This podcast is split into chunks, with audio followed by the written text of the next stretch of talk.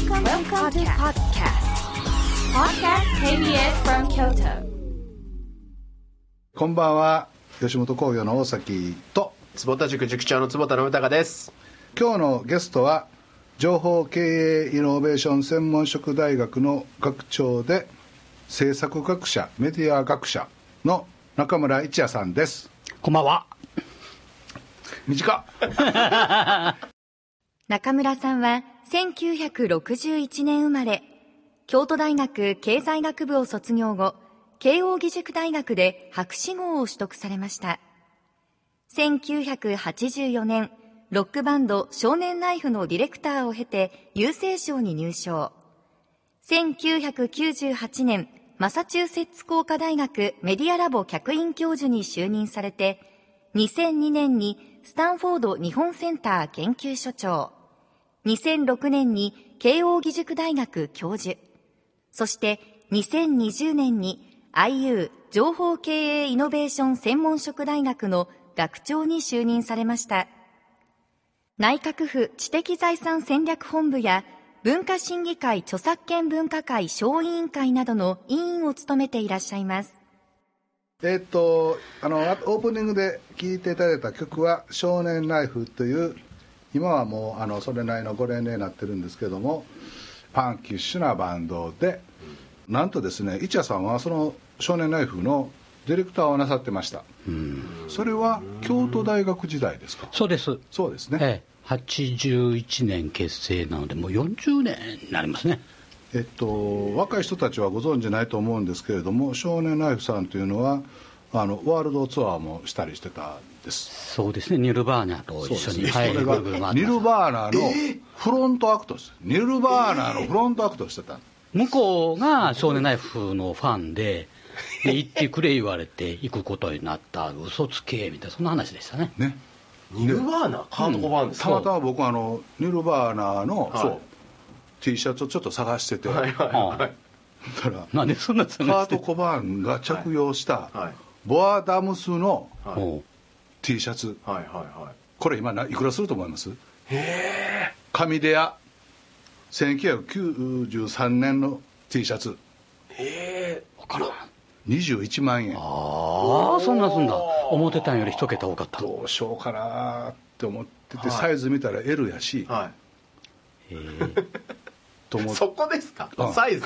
サイズいやだってせっかく買っても S とか M とかやったらいかんから。いやそれ着るもんじゃないですよね一般的にそういうのって。あでもあそういうのは着るタイプ。でええなるほど。でまあちょっとまあ悩んでる間にあの、警備さんに来なあかんってなったんで。まあ 90年代のアイコン。はい。ですよね。そうですね。ね。まあ、大阪発の3人の女性バンドで、はい。で大阪にあるでしょ？大阪にニルバーナ来た時に、はい。少年ナイフのあのライブ見に行こうとか言って、うん。い歩き出したんですよね。そしたらえらい人混みになってそそしたらもうあの少年ナイフのコンサート終わっててみんな片付けてたみたいなでグッズだけちょっと買ったとかなんかそんなへえいや噂本気でファンだったんですよね、うんこっちは全然知らない。なんか不思議な売れ方をしたバンドでしたね。あのマイクロソフトの世界 CM の、はいえっと、ローリング・ストーンズの後釜に抜擢されたんですよ。で 全然全然知らなかったんですけどなんかそうなったいう話が入ってきてはい。へえってなったっていう。じゃあ僕は想像してた以上にすごい人でした。そうそうなんや。そうなんや。不思議なんです KBS よねラジオは来年再来年70周年記念やしね。はいは一谷先生もすごいしね。いやー KBS 初めて出ました。でもでも一谷先生は僕は話飛んでごめんけど、はいその少年ライフをやってその後い。は郵政省に入って、いはい。北海道の登別の郵便局長もしてたいう話だからな、へニルバーナゆ登別郵便局長。郵便局長大変でしたよ。寒いとこでこれ温泉とかも入れるんですか？入れないですよ。毎日毎日挨拶ばっかりであのね、はい。こう毎晩毎晩飲み会なわけですよ、で登登別の市長駅長自衛隊の司令商工会議所会頭みたいなとことはい。飲むんですよね、はあ。で当時独身だったんで今から30年前ですけどあの給与明細を見せって市長に言われて見せたら手取り15万円かなんかだったんですよ。で、それで毎晩飲ませてのは大変だということになって、はい。こいつはこの町で飲み食いただってその時決まったんですよ。今だったら逮捕されますよ。い ややばいですよね。その頃はまだなんかそんな緩さで。まあいいいいのんびりしたいい古き良き時代ですよね。KBS 京都のねラジオのディレクターの人も実家郵便局ねなんとかさんややってました。よ古仙さん。さんまとか新助とかみんなお世話になった。古仙さん家郵便局やんって郵便局やんってすごいなすごいな偉いなとか怒ってるなみたいな古仙さん。でどう受け取ったらいいんですか？K- KBS はだから僕京都なんで、はい。小学校中学校の時とかは聞いてたわけですよ。それこそえっと「丸仏ワイワイカーニバル」とかいう番組があってデビューしたばっかりの鶴瓶さんがパーソナリティで、アフロヘアでまだオーバーオール着たはっての公開録音とか見に行ってましたねあのねのねと一緒にやったりしてね。うん、うん。やってましたまあ、それは再来年70周年やからね。そうですね。そうか。何十周年か。カタツムリ大作戦とかね。そう。交通安全のキャンペーンかな。交通維持とか交通安全。あれも30年ぐらいなさっててうん。それこそどこの放送局よりも早かったん違うかな。今でいう SDGs ですよ。そうですよ。へで何はそのついでにあの川をきれいにしましょうとかそんなんやってました。そうなんですよ。最先端ですね。でそのまああの京都大学でやられて郵政省であ。通信放送融合政策とか、はい。インターネット政策とかその何十年も前にそのインターネット政策とか関わったり本を出してはったんですよね。えまあインターネット始まった時の担当だったというか担当がいなかったんで勝手に担当って名刺に吸ってたっていう。で登別の郵便局長の後、うん。MIT メディアラボの客員教授はい辞めてからですね役所。マチャチュチェッチュチャッチュからちょちょちょ言われへん。そう。でその後また京都に戻られたんですねこのスタンフォード日本センターあ研究所これ京都でしょ京都です。作りはったんですよねいや、あったんです。あったんやあったんやスタンフォード大学の日本の研究所は京都にありまして、えーっと、90年代の初め頃に関西の財界がお金を出して作った研究所なんですよ。で、それ、ちょっとやれ言われて、しばらく京都いました。今はもうないんですかそのスタンフォード今それは、えっと、同志社大学の中にスポットをこう吸収してもらって、そこでやってます。イチャさんはねその何やったっけデジタル教科書のなんとかとかシップとかキャンバスとかデジタルサイネージのなんとかとか超人スポーツとかあラジコというのもうん。言ったらええのか悪いのかイチャさんが作りはったんですよこれ。あそうなんですか？ラジコは、だから実験だったんですよ、大学の。はい。その僕、この4月まで慶応大学にいましたけど、ええ。ーっと、あれも10年前ですね、はい。そのラジオ局がはい。ネット配信する、したいけど、ちょっといろんなところに筋通さんとやばいし、は音楽業界とか、はい。野球中継のえとか、ーいろいろちょっとどうしたらいいんでしょうみたいな話があったんで、はい。大学の実験っていうことでやれば、はいあんまり怒られないんじゃないですかね って言って。ブラックイチやねブラックイチなるほどでで慶慶応の実験だけだと、はい。その大阪でやるのにちょっと具合悪いなって言って、はいはい。大阪大学にも相談して、はい。阪大と慶応の実験みたいな感じでやってみたらめっちゃリスナーから受けて、でやりましょうって言ってだんだん大きくなっていったっていうのがラジコですね。ブ。ラックイチから、へー。それは僕も知らなくって、はい。うん。たまたまあの NTT さんとも、はい。ともケディアさんともソフトバンクさんと仲良くさせていただいてるんですけれども、うん。関西ローカルはのい。バラエティ番組ってめっちゃ面白いんで、はい。あれだけでもあの NTT さんと相談をしたりしてうん。全国放送とか見られるのできへんのかなって言って、はい。うちの岡本ちゃん以下みんなで動いてくれたら、はい。できますってなって、はでなんとなく始めたらいっちゃさんがいはい「あれはすごい」と。で実は僕も昔ラジオこうやってこうでってなって「あいっちゃさんラジコしてたんや」って言うと「これすごいんや」ってなってその時に初めて知ったんですよ。大阪チャンネルですよね。大阪チャンネル。大阪チャンネルすごいのは吉本と NTT がやってるとこですよね。だからラジコは放送局が集まって、はいはいはい。自分の番組を配信してるんだけど、ええ。大阪チャンネルはこう吉本というプロダクションが放送局の番組をはい配信するやつだから、座組としてこれはすごいなと、なるほど。プレイヤーが変わってきたなと思いまそのしたね関西の放送局さんの,、はい。その社長さんや専務さんや局長さんや部長さんとかが、はい。まだ僕が知ってるはいはいはい。ちょっと呼び捨てにしてとはい。かちゃん付けで言うあれやったからはいはいまあまあみんなに言っても多分みんなピンときはらへんかったら思わへんけど、まあまあそんな言うてやったらしゃあないなみたいなんで賛同してもらってちょこちょこ番組がやったら増えてきて。へえ関西の放送局さんの番組を配信するだけじゃなくって自らも作ったりしててでまあそういうのをもうちょっと広げれば、うん。関西局さんもこうもっと連携をしたり、まあ、テレビさんとしてまあみんな仲悪いからでもそこではこう連携したりしてなんていうんやろ新しいもん埋めるみたいなことがあるん違うかなと思ってるんで今もどうなってるのかもう若い人がやってるから僕ねははい。先生ねあはい。ごめんなさいいろいろ本も一番新しいのでは「超暇社会を作る」ってされたんですけど、1996年にうん。インター本のタイトルがね、いはい。つぼちゃんね、はい。インターネット、はい。自由を我なり」はい。っていうタイトルの本出してはるんですよ。へこれかっこいいでしょ？そんなとこまで。つながってんねこれ。こんなとこまで調べがつ自由を我なにえこのタイトルはかっこいいかっこいいですね。しかも元官僚の方の書く本じゃなさそうな雰囲気。いや当時ねまだ官僚だったんですよ。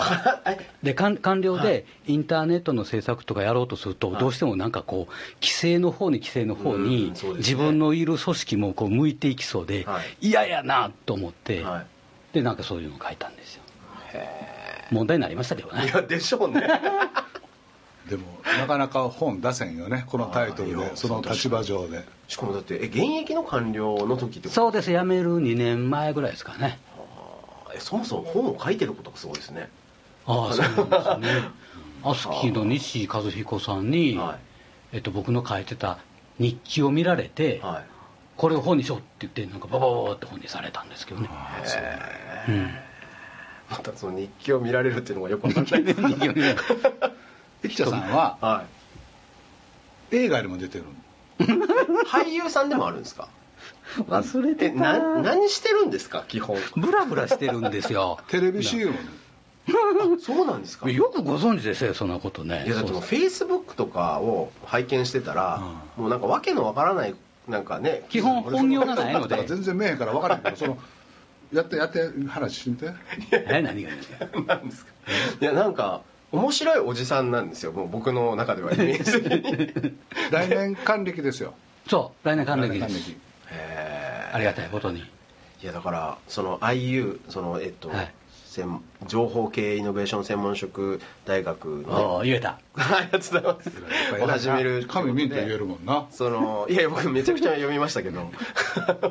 なんかその最初の、はい。えー対談動画があの、大崎さんそう。え今年の7月1日の開校で,、はいえ。でその最初のこけら落としの授業がはい。大崎さんとの対談ですよね。でその授業のタイトルが「IU 最初の授業がなんで吉本の会長やねん」確かに確かに。そういう授業でした。でそれ今 YouTube とかで検索したらまたそれが見れるんですよね、はい。で僕それがすごく面白かったのでみんなに紹介しようと思ってどうやったらみんなに分かってもらえるかなと思ってあの僕が書いたのは「えー面白いおじさん2人の対談です」って 書いて お大雑把でした四国ですようん。僕みたいな大学もちゃんと行ってへんようなやつがそのとこ呼んでもらってね。超客員教授ですからうちのですね。まあアホでもあのこんなんできるからみんな来たらええよっていうのを広く言えたからよかったんちゃうかなと思うよ。いやだからそう僕の中ではやっぱりこう面白いおじさんだなと思ってる、まあもちろん大先輩で尊敬する方々なんですけど面白いおじさんがなんか結局その放送と通信の融合っていうのを、はいわばもう日本で初めに言ったみたいな話ですよねそれって。はい、あのほ通信と放送の融合っていう言葉は、はい。ちょっと真面目な話ですけど、はい。最初に登場したのが1992年なんですよ。あそうなんですか。はい、でそれが当時の審議会の答申にはい。僕が担当で、ええ。その言葉をどうしても書きたかったんですけど、はい。めちゃくちゃ反対がはい。と当時の放送業界が反対で、はい。もうギリギリやっと最後書けたみたいな感じでしたね。それからもう二十数年経ってやっと NHK が同時配信を始めるっていう。うんうん。二十数年かかってますからね。すごい。時間かかりますよ。先生があの一般社団法人か会社かなんかであの、融合研究所融合事務所、はい、はい。あれはいつ作られたんですか？融合研究所2006年です。あ、えーだから、えっと、ライブドア、ホリエモンはいはいはい。が富士山系を買いたい、楽天の三木谷さんが TBS を買いたいって言って、また大きく揉めて、うんうんうん。で、それがうまいこといきませんでしたって言った時に、融合研究所っていうのを僕作ったんで、ですね。で、放送業界からまたふざけた研究所を作るなって、当時えらい怒られて、で、で、いや、そう、そういう意味じゃないですよ。You、英語の You go ですよ。あ、あっち行け言うことかってまた怒られて、出入り禁止が結構なってたんですけど、ブラック一夜ブラック一夜出ましたよ。だんだんだんだん放送局もやらなあかんねえとか、ラジコの動きみたいなの出てきたんで今はなんかそれ一生懸命、一緒にやってますけどね。えだってもう92年ってことは Windows95 が出る3年前ってことですもんね。そう、インターネットなかったですからね。ね。ああそうなんや、うん。ですよね。え何をしようと思ったんですかそれって？いや、それは堀江門が言ってたのと同じで、はい。テレビやラジオがうん。日本は豊かな国なんで、うん。その番組を新しいメディアでもどんどん使えるようにしたらいいんじゃないかと。日本の強みを生かすのはそれしかないんじゃないですかねみたいな話だったんですけどね。へで放送業界は儲かってたんではい。はいはい別にそんなことしなくていいですよっていうそんな感じなるほど。うん。なるほど。で通信業界もあんまやる気なくてだから今になってネットフリックスとかアマゾンとかアメリカからガーって攻められてきてるじゃないですか。なるほど。早くやっとけばよかったのにみたいなこと多いですよ。いやすごい話ですねでも冷静に考えて。で結局大阪チャンネルっていうのは、まあ、ある種の、まあ、放送と通信のそういうことですよね。ええ。らい褒めてもらってメールでいただいて結構長文で。そう考えてたんですか放送と通信の融合やって。もちろんじゃないですえか。そうじゃないですか。そもそもその放送がない。通信がよう分かってへんのにそれをぐーっとやるのが坪田さんの役割なんですよ そうそう吉本吉本丸ごとデジタルそうそうそう。か担当。吉本 DX が。いやいやそうですよ。それをやらないといけない。これはもうね岡本ちゃんやる気満々やからね。もうやってくださいよもうなんやったら会社作ってそれだけでやりましょうかって岡本ちゃん言うてんけどそれはもうみんな大変やからやめた方がええんちゃうかって言われてんだけどなあつむっちゃんいやそれはそうなると思います。ああ。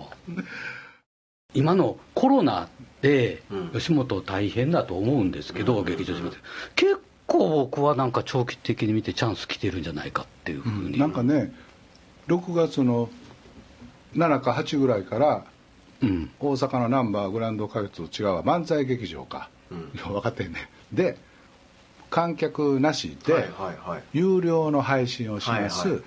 でそのチケットを6月1日かはい。ら売り出しますって言って、うんうん結構速乾じゃないけれども、はい。あれよあれよって今に売れて、みんな待ってますもん。ね。で6月の19だかなんかから、えっと劇場も広げて、はい。有料のいわゆる興行のお客さんも何パーセントか入っていただいて、うんうん。で同時に有料の配信もする。へでこれがまあうまくいけば、うんそのまあ、劇場を守ってきた芸人さんとか、うん。歴代の社員役員の人とかも時代になってやっぱり劇場がベースでうん。吉本のうん。そのコアなところになってよかったなっていうのを、まあ、この108年だか9年の歴史の中でうまくこう成立すると、まあ、前期今期来期で銀行借りで80億か100億ぐらい はい。みんな岡本ちゃん以下みんなやってんねんけど、はいうんとまあ頑張って返せるん違うかなって。いやコロナではい。密はあかんって言ってはい。分散せえって、うんうん。まあ、一応分散してるじゃないですか、はいはい。でこのままずっと分散するかというと別に全然そんなことないと思うんですよ、うんはいはいはい。何千年もかけて人類が作ってきた都市文明みたいなのが集まって効率的でやってきたのが、一回分散してままたそうやって戻ってみんなパンとサーカスを求めるやろうなと思うんですね、うんうんうん。ただしハイブリッドっていうんですか？その、はいオンライン率も高くて、劇場で楽しみながらも配信にしながらも新しいビジネス生まれていくと思うんですけど、うん。どうですかね坪田さん。いやいや僕がそれを言うのもおかしな話ですけどただ僕最近やっぱりアフターコロナとかねウィズコロナとかっていう言葉をすごくよく聞くんですけどもし本当にそれによって新しい生活様式が生まれるんだとすればじゃあ100年前のスペイン風邪の時からできてないとおかしいんじゃないかと個人的には思うんですよ。だからやっぱ人間ってやっぱりこう熱いものというかすぐこう喉元すぎると忘れちゃう部分っていうのがあるのでもちろんちょっと何ていうんですかね気はつけつつはありつつもなんだろうあの意外とこう元にどんどん戻っていくんじゃないかなと思ってるんですがただ実際この有料劇場なんかの例えば有料配信っていうのはあのいやすぐにでもやるべきですよってそれこそ2年ぐらい前から言ってたことなんですけど、でも今回まさにそういうある種なんていうんですかねピンチはチャンスじゃないですけどそういうところによって機会によってみんなそれをやろやろうっていうふうに、ね、なってきたから。で結果それっていや本当は劇場実際見に来てねでそれでこう触れ合うことが大事なんだって思ってたかもしれないけど実はじゃあ大阪の漫才劇場に来れる人っていうのは全国各地の人が来れるわけじゃあまりないので。チケットも取りにくいしね。そうそうそうそうそう。ありでがとうございます。有料配信だったらそれこそね、うん。あの定員ないわけなんでそれこそロサンゼルスからでもそう東京からも見たよ。ね知り合いのニューヨークに住んでる女性が、はい。あのメール来て、んいよいよ配信始まりますね。娘と楽しみにしてますとかって、いやようわかるわそれそうはなんですよ本当に。だから坪田さんが、はい。その吉本のデジタル化を、はい。まあ5年とか10年でやろうとしてたのが、はい。こう一気に早まるような気がする。そうですね。それとこうそれを見てるお客さんがね、うん。デジタルに慣れたじゃないですか、はい確かに確かに。こうやって見て楽しいんだっていうのが、結構長期的にいい方向に行くなあって僕はそれであれでしょ？あの音響システムも臨場感があるようにしたり、VR だ AR だみたいなのも使ったり、ん。あのなんていうんですか？あのちっちゃいヘリコプターみたいな。ドローン。ドローンでまた撮ったりとか、ちっちゃいヘリコプターみたいな。客席からとか、はいあそうですね。うん、あ確かに違う角度で見れたりとかしたらまたね、面白かったりそれはしますよね。前から4番目の真ん中の席って一つしかないけれども、はいそのネットやったらそれで1000人でも1万人でも1枚席で見れたりするから、ですよね。あああちこちカメラつけてね。それで値段変えてもいいですよね。いいですもんね、うん。そうや。あそれでね僕最近ネットでその芸人さんが何自宅自宅劇場っていうのをやはいはいはい面白いんですよね。なんかこうこれまでにない新しい芸を今この瞬間にもどんどん作ってるような感じがする。ネットの配信しててあその機械の使い方下手でバチン落ちてしもて、はい。ね、二人組で片っぽ見てて笑ってるとかですダイアンさんそうそう。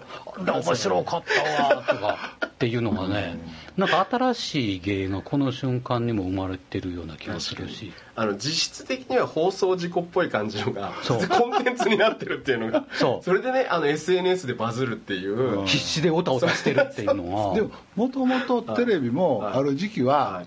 テレビはハプニングだみたいなはいはいはいはいはい生放送でハプニングでそれをいかに面白がれるかみたいな時がはい。その、まあ、ハプニングって言葉もそのもうちょっと前からだけどフジテレビが上昇の時ははいはいはいはいそういうノリやったからあそうねですね。うん、だからそれが今そのネットの世界でそういうそういう状況も含めてうん。面白がる、うん全部見せてしまう、確かでそのフォローをどうするかの問題で、はいはい。フォローの笑いみたいなのが当時はあったんやけど、はいはいはい。番組的にもはいはい。芸人さん的にも、今はそれがちょっとバズったりして違う方向に行ったりするんで、え。まあいかがなものかなみたいなところはいはいがちょっとこの1週間ぐらいの話やね、はい。14世紀のペストで、はい。当時の人口の2割死んだんですって、はいはいで救えなかったんで教会の権威が落ちてうん。で領主の権威が落ちて民衆の権威が強くなって生まれたのがルネサンスなんですね。なるほど。ペストでその芸術とか科学が生まれてきたみたいなのがなんか今回もなんかあるんじゃないかという気がするんですよ。何も見えてないけど。学者っぽい。え？ぽいぽい。褒めますね。学者っぽい面白いおじさんです、ね、たまたまにたまに言いますねこういうこと僕もね。言いますね。今のはちょっと勉強になりました本当本当？うん。いやいやそれはあの なんで学者っぽいって言われて喜んでる ちょっと顔赤くなってそれはあの僕もなんかあの末席というか何やったっけ内閣府の知的財産なんとかかとかで。知財本部。そこも分かってない座長とか一夜先生はい。なさってて、はいはい。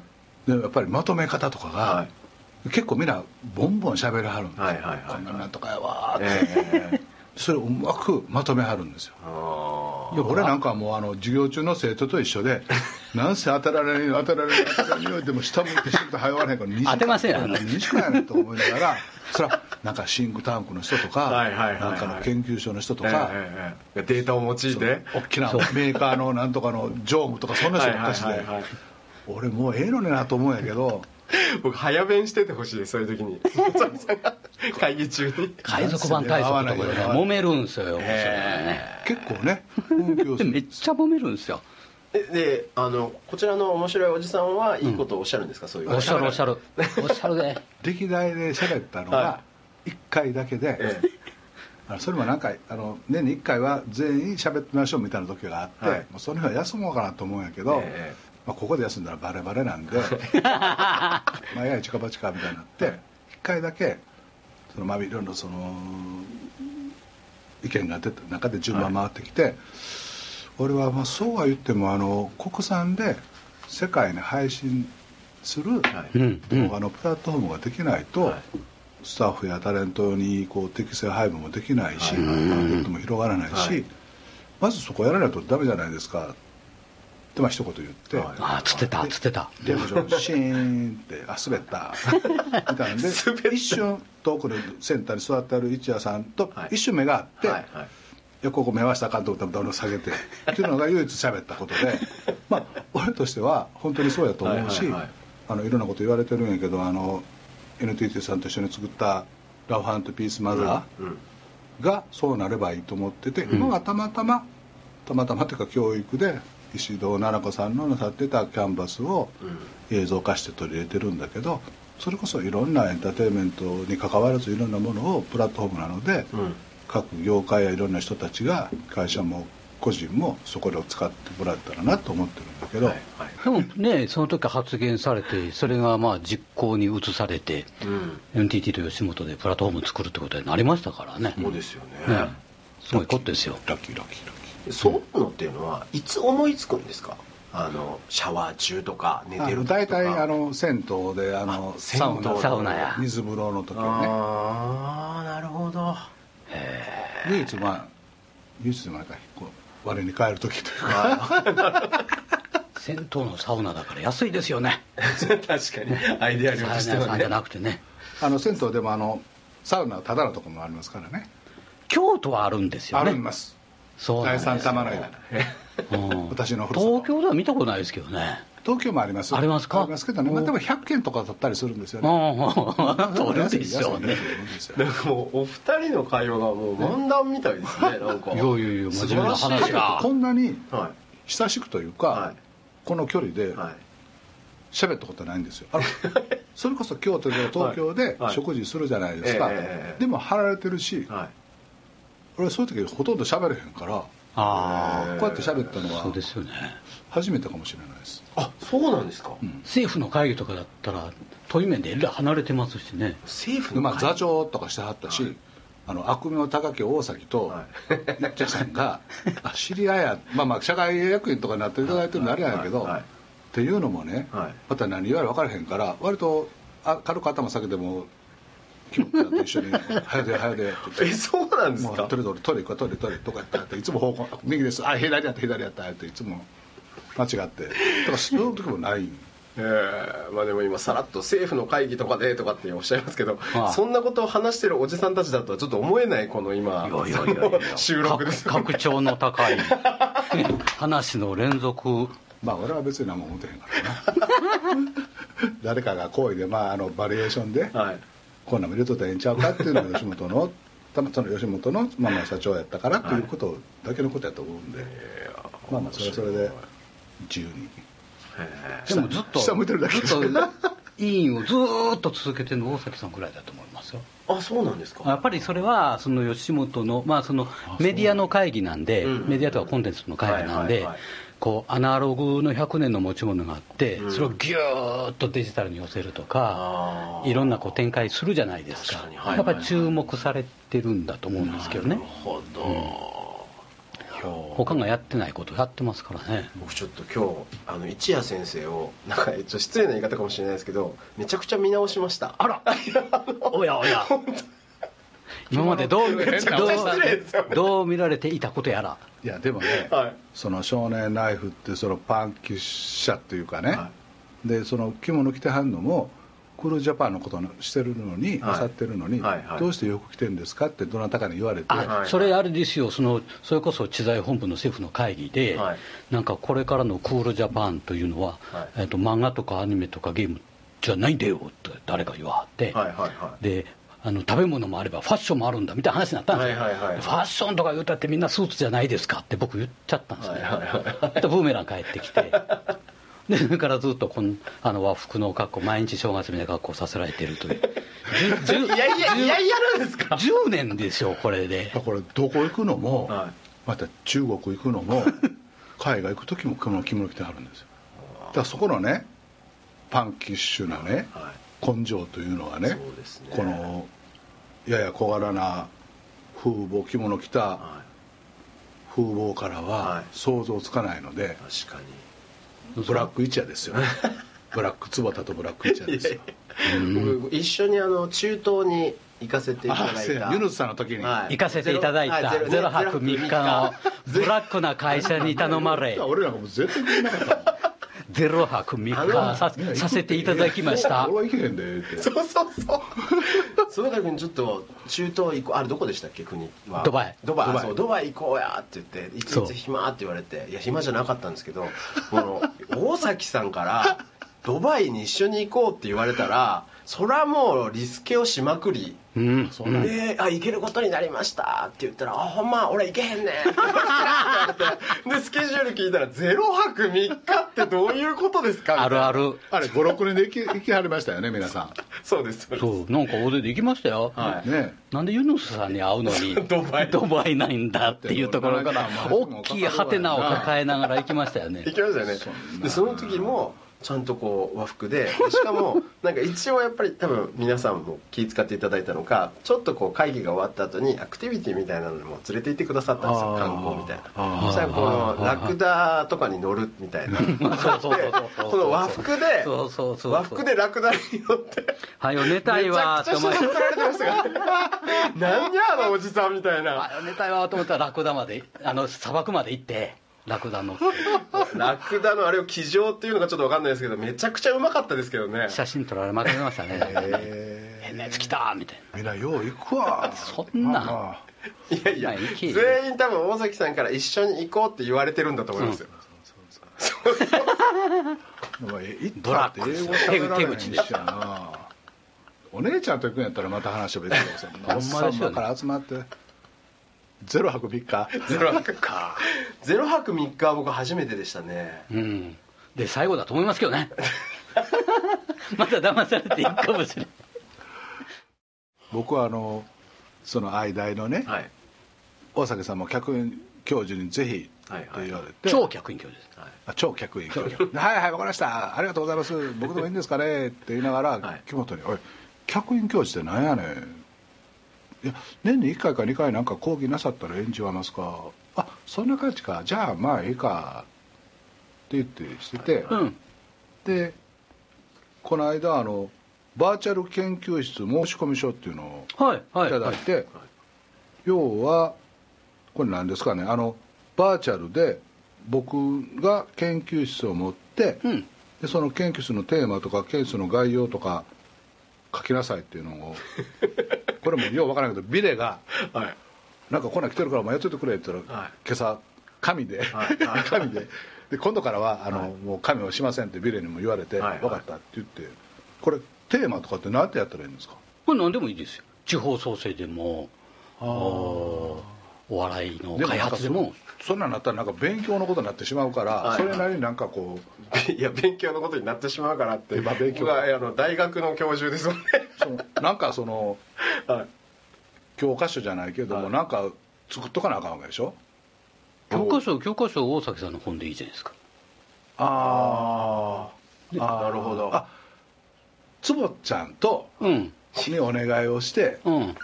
文芸春秋社さんから、はい。えーと7月か8月か9月に本でね。え？本が出る。の本。本が出る。おめでとうございます。ね。はい。新しい教科書にしてもらって。あそうしよう。だから才能の正体と自由を割れないと、ああっちゃなるほど。超暇社会のやつとで、はい。あそうしよう。それきもちゃんベロリに譲ってくれる？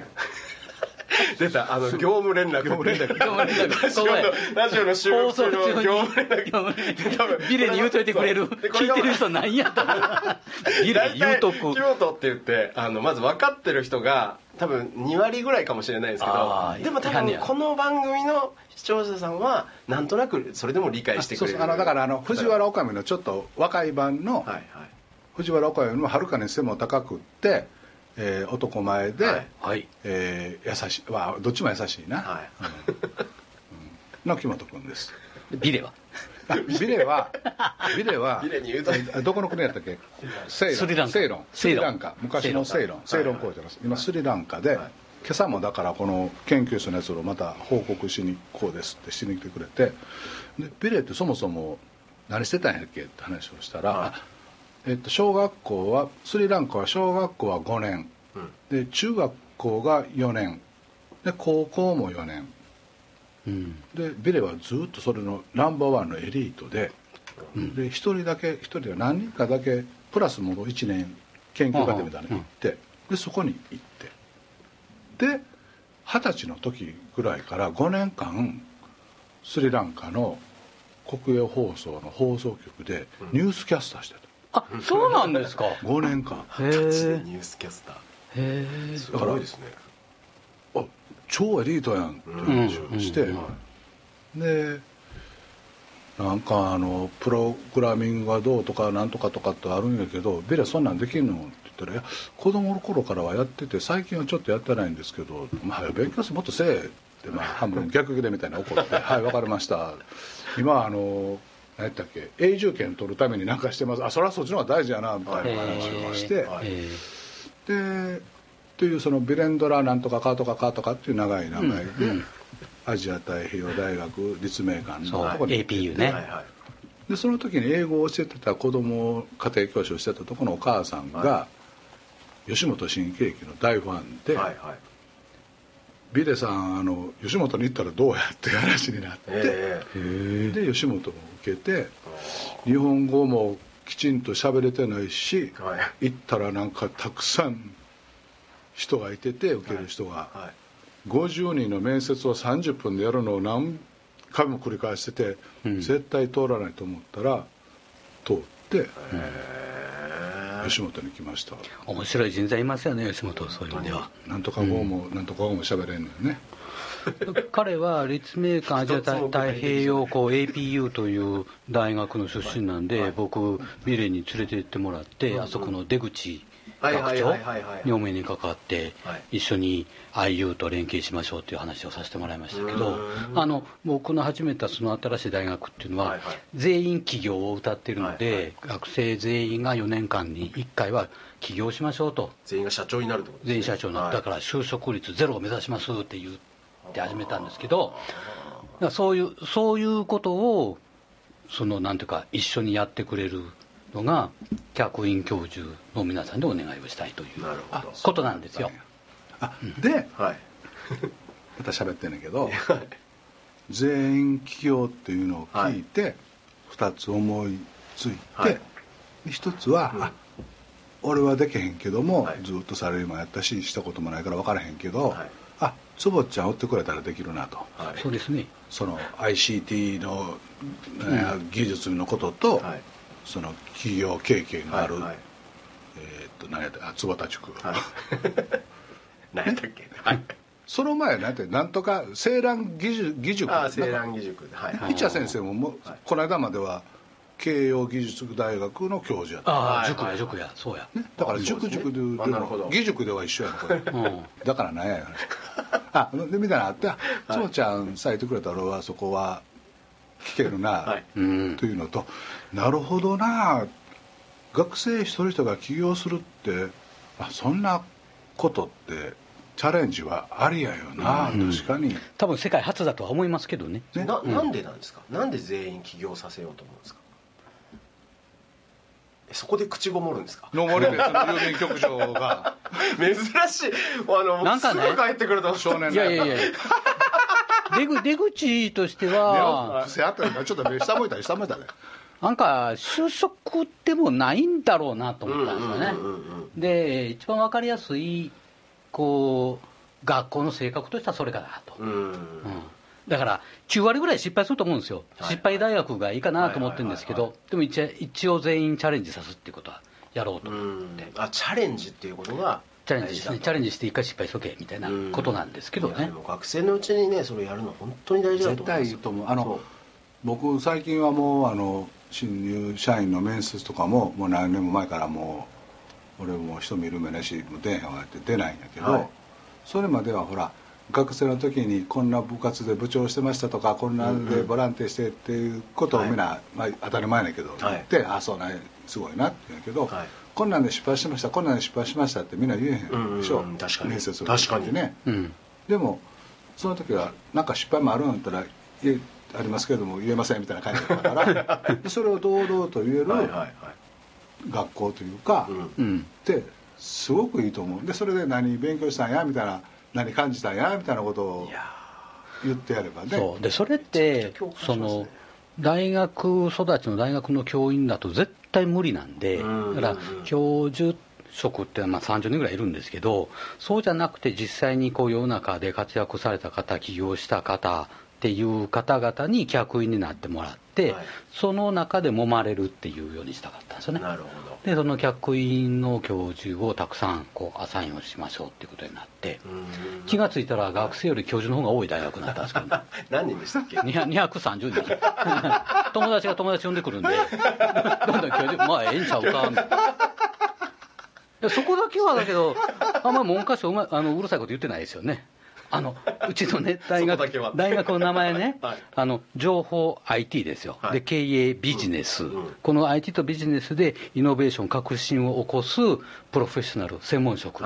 を育てる大学で全部並べて情報経営イノベーション専門職大学っていうはい。日本で一番長い名前の大学になったんですけど、最初はあの I 一文字の I University IU っていうのを正式名称にしたかったんですけど、はいはい。ほなあかんって文科省に言われて、はいはい。でも長い名前にしたるわってなったんですけど 結局マサマサチューセッツなんとかみたいな感じで覚えてもらえないから IU IU いうことにしてるんですけど、えー。いやでも僕実は教え子たちに、うん。その大学生になったらもう起業した方がいいってことって僕全員に言ってて。あそうですか。もともとでそれは何でかっていうとあの大崎さんがおっしゃったこととすごく被るんですけどあの大学のこの4年間とかってめちゃくちゃまず暇じゃないですか、うん。時間が有り余ってて、で失敗するにはちょうどいいしで自分の中で会社立ち上げて一生懸命やって経理だの広報だの宣伝だのとかもう全部やるでしょ営業とかも自分で。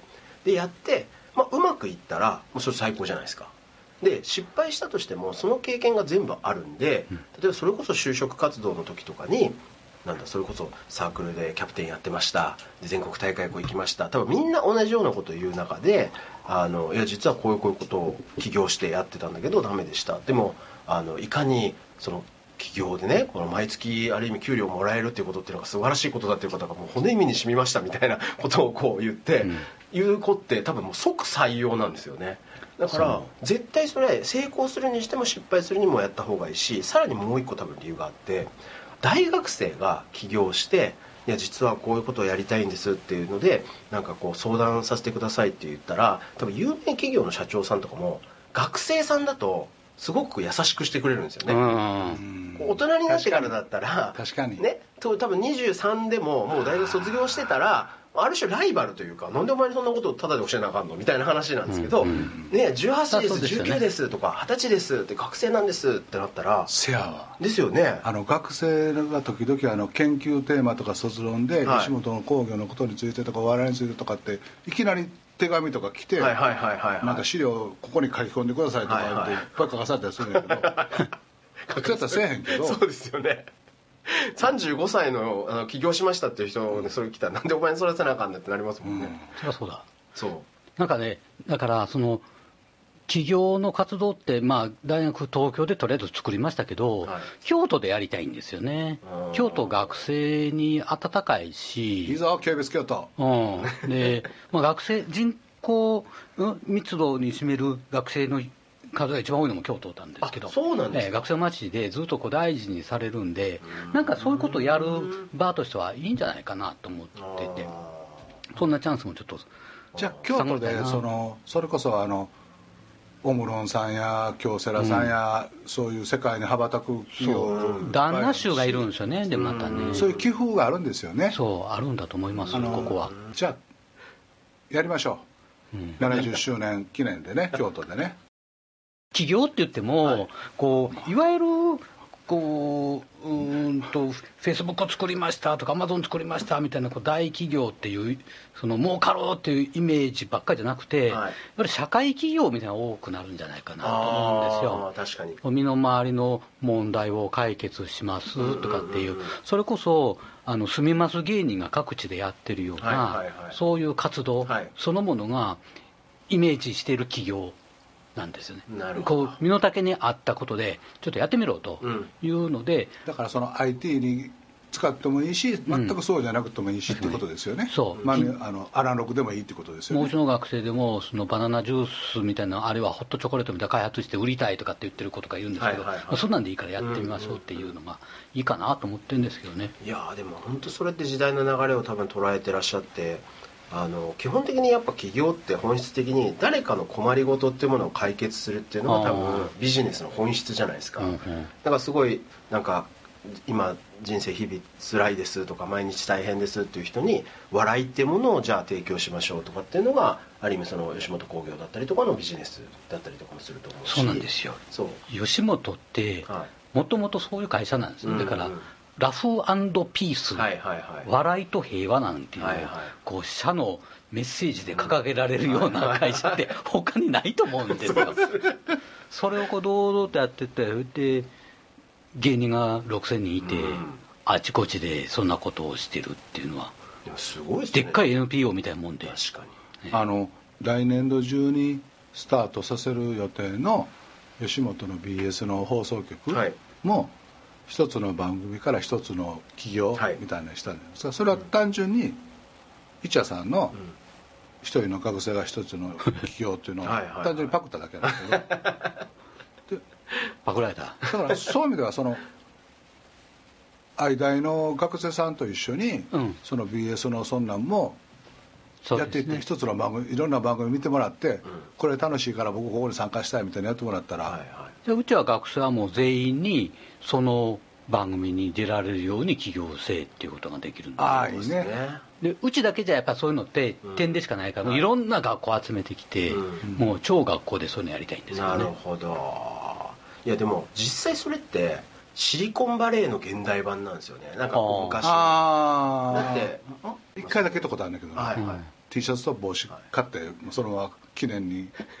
シリコンバレーってそれカタカナのとこで書いてある。アップルのなんかあのやつ帽子とか、はいはいはい。えうん。ごめんなさい。いやだからそれこそ例えばじゃあ YouTube とかだってこう自分の友達に伝えたいメッセージとかっていうものを動画で送ろうとかっていうので、うん。えーそういうのが困ってる人がいるから立ち上げてと。でそれがおみんながこう使い始めて大きくなったからこれ Google に売ってでさらに大きくなってとか,、うん。だから Facebook とかだってもともとはそのハーバード大学の学生たちが、あのどの女の子が可愛いと思うかみたいなので この人とこの人って言ってランダムに写真載せてこっちが可愛いみたいなことをやったりとかするところとかから結局それが大学がハーバードだけじゃなくてエールだとかねあのコロンビアだとかそのいわゆるあの IB リーグの人たちっていうのがやり始めてでそれぞれが日記とかみたいなのを今度書き始めてみたいな。実は学生乗りなんですよね。それぞれが日記とか書き始めてね。そうそうそうそうなんですよ。でコンテンツになってでこれがいわゆるユーザージェネレーティッドコンテンツとかって言って UGC とかって言われるようになっていってうん。でなのでマイクロソフトとかだって、まあ、アップルとかだってもう。大学生だった時とかに中退したりとかハーバードですからねマイクロソフトも。そうほぼほぼみんなそうなんですよ。そうだから特に IT の分野は、はい。アメリカはほぼ全部大学から出てるそうですよねで日本は全然何も埋めなかったんですよ。うん確かに。ファミコンも初音ミクもウォークマンも素晴らしいものを日本は生んできたのに、はいはいはい。大学発がなくてですね。うん。僕はそれが一番の不満だったんで。だからあれですよね。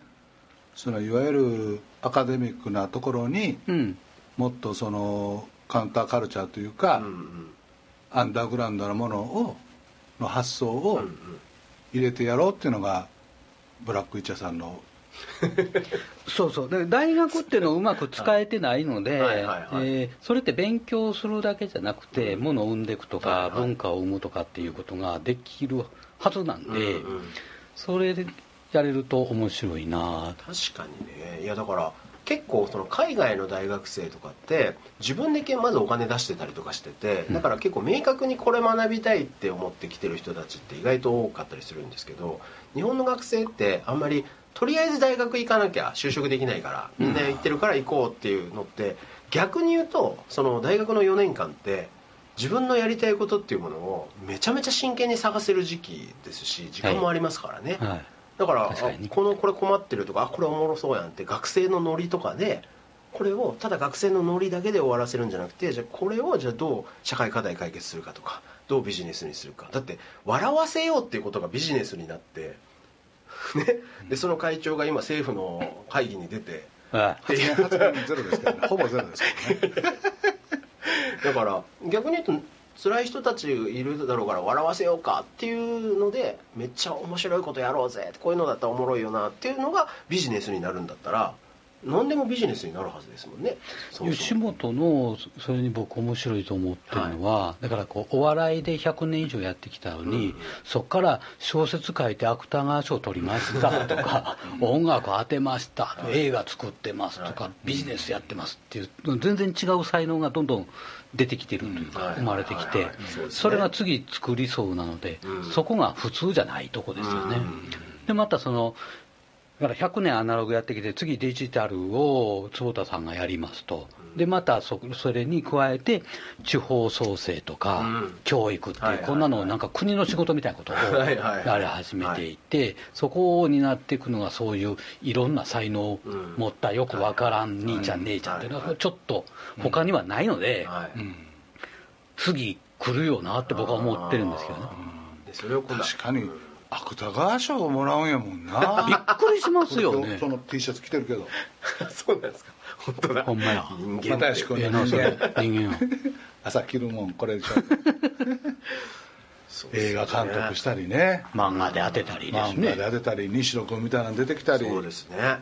で今度又吉さんもなんか YouTube チャンネルを始めるとかって言って。あ本当に？それがまたちょっとなんか変わったことをやろうとするんですよね。あー。でそれはでもあまりにもニッチすぎるんでこれをどう広げたってらいいかみたいなこととかっていうのをこう昨日ちょうど相談を受けたりとかしたんえーですけど、そんなニッチなことなんやはい非常にていうか俺又吉君と喋ったことない。あの一回沖縄映画祭の何年か前の沖縄映画祭のはい。スタッフのテントの裏でタバコ吸えるんで、はい。そこでタバコ吸ってたら又吉君も来てはい。でお互いボソボソってみこと横と交わしてはい。終わったんやけど もともとの最初の又吉君の小説の沖縄のことをテーマにしたやつがあって、はいはいはい。ちょっとタイトル今ちょっとど忘れしてるけどそれがめっちゃめちゃ面白くって、はい。面白くてその沖縄の密度の濃い空気の濃い感じがしてて、はそれがすごく良かったへうーん。又吉君のニッチなんていうのはすごいニッチやろな。うん。すごい観察眼ですもんね、あの人はね。えーちょうど時間となりました、えーエンディングの曲は、えいつも京都のテーマをしてます。くるりさんの「京都の大学生」です。また来週お会いしましょう、えー大崎と坪田信孝と中村一也でした。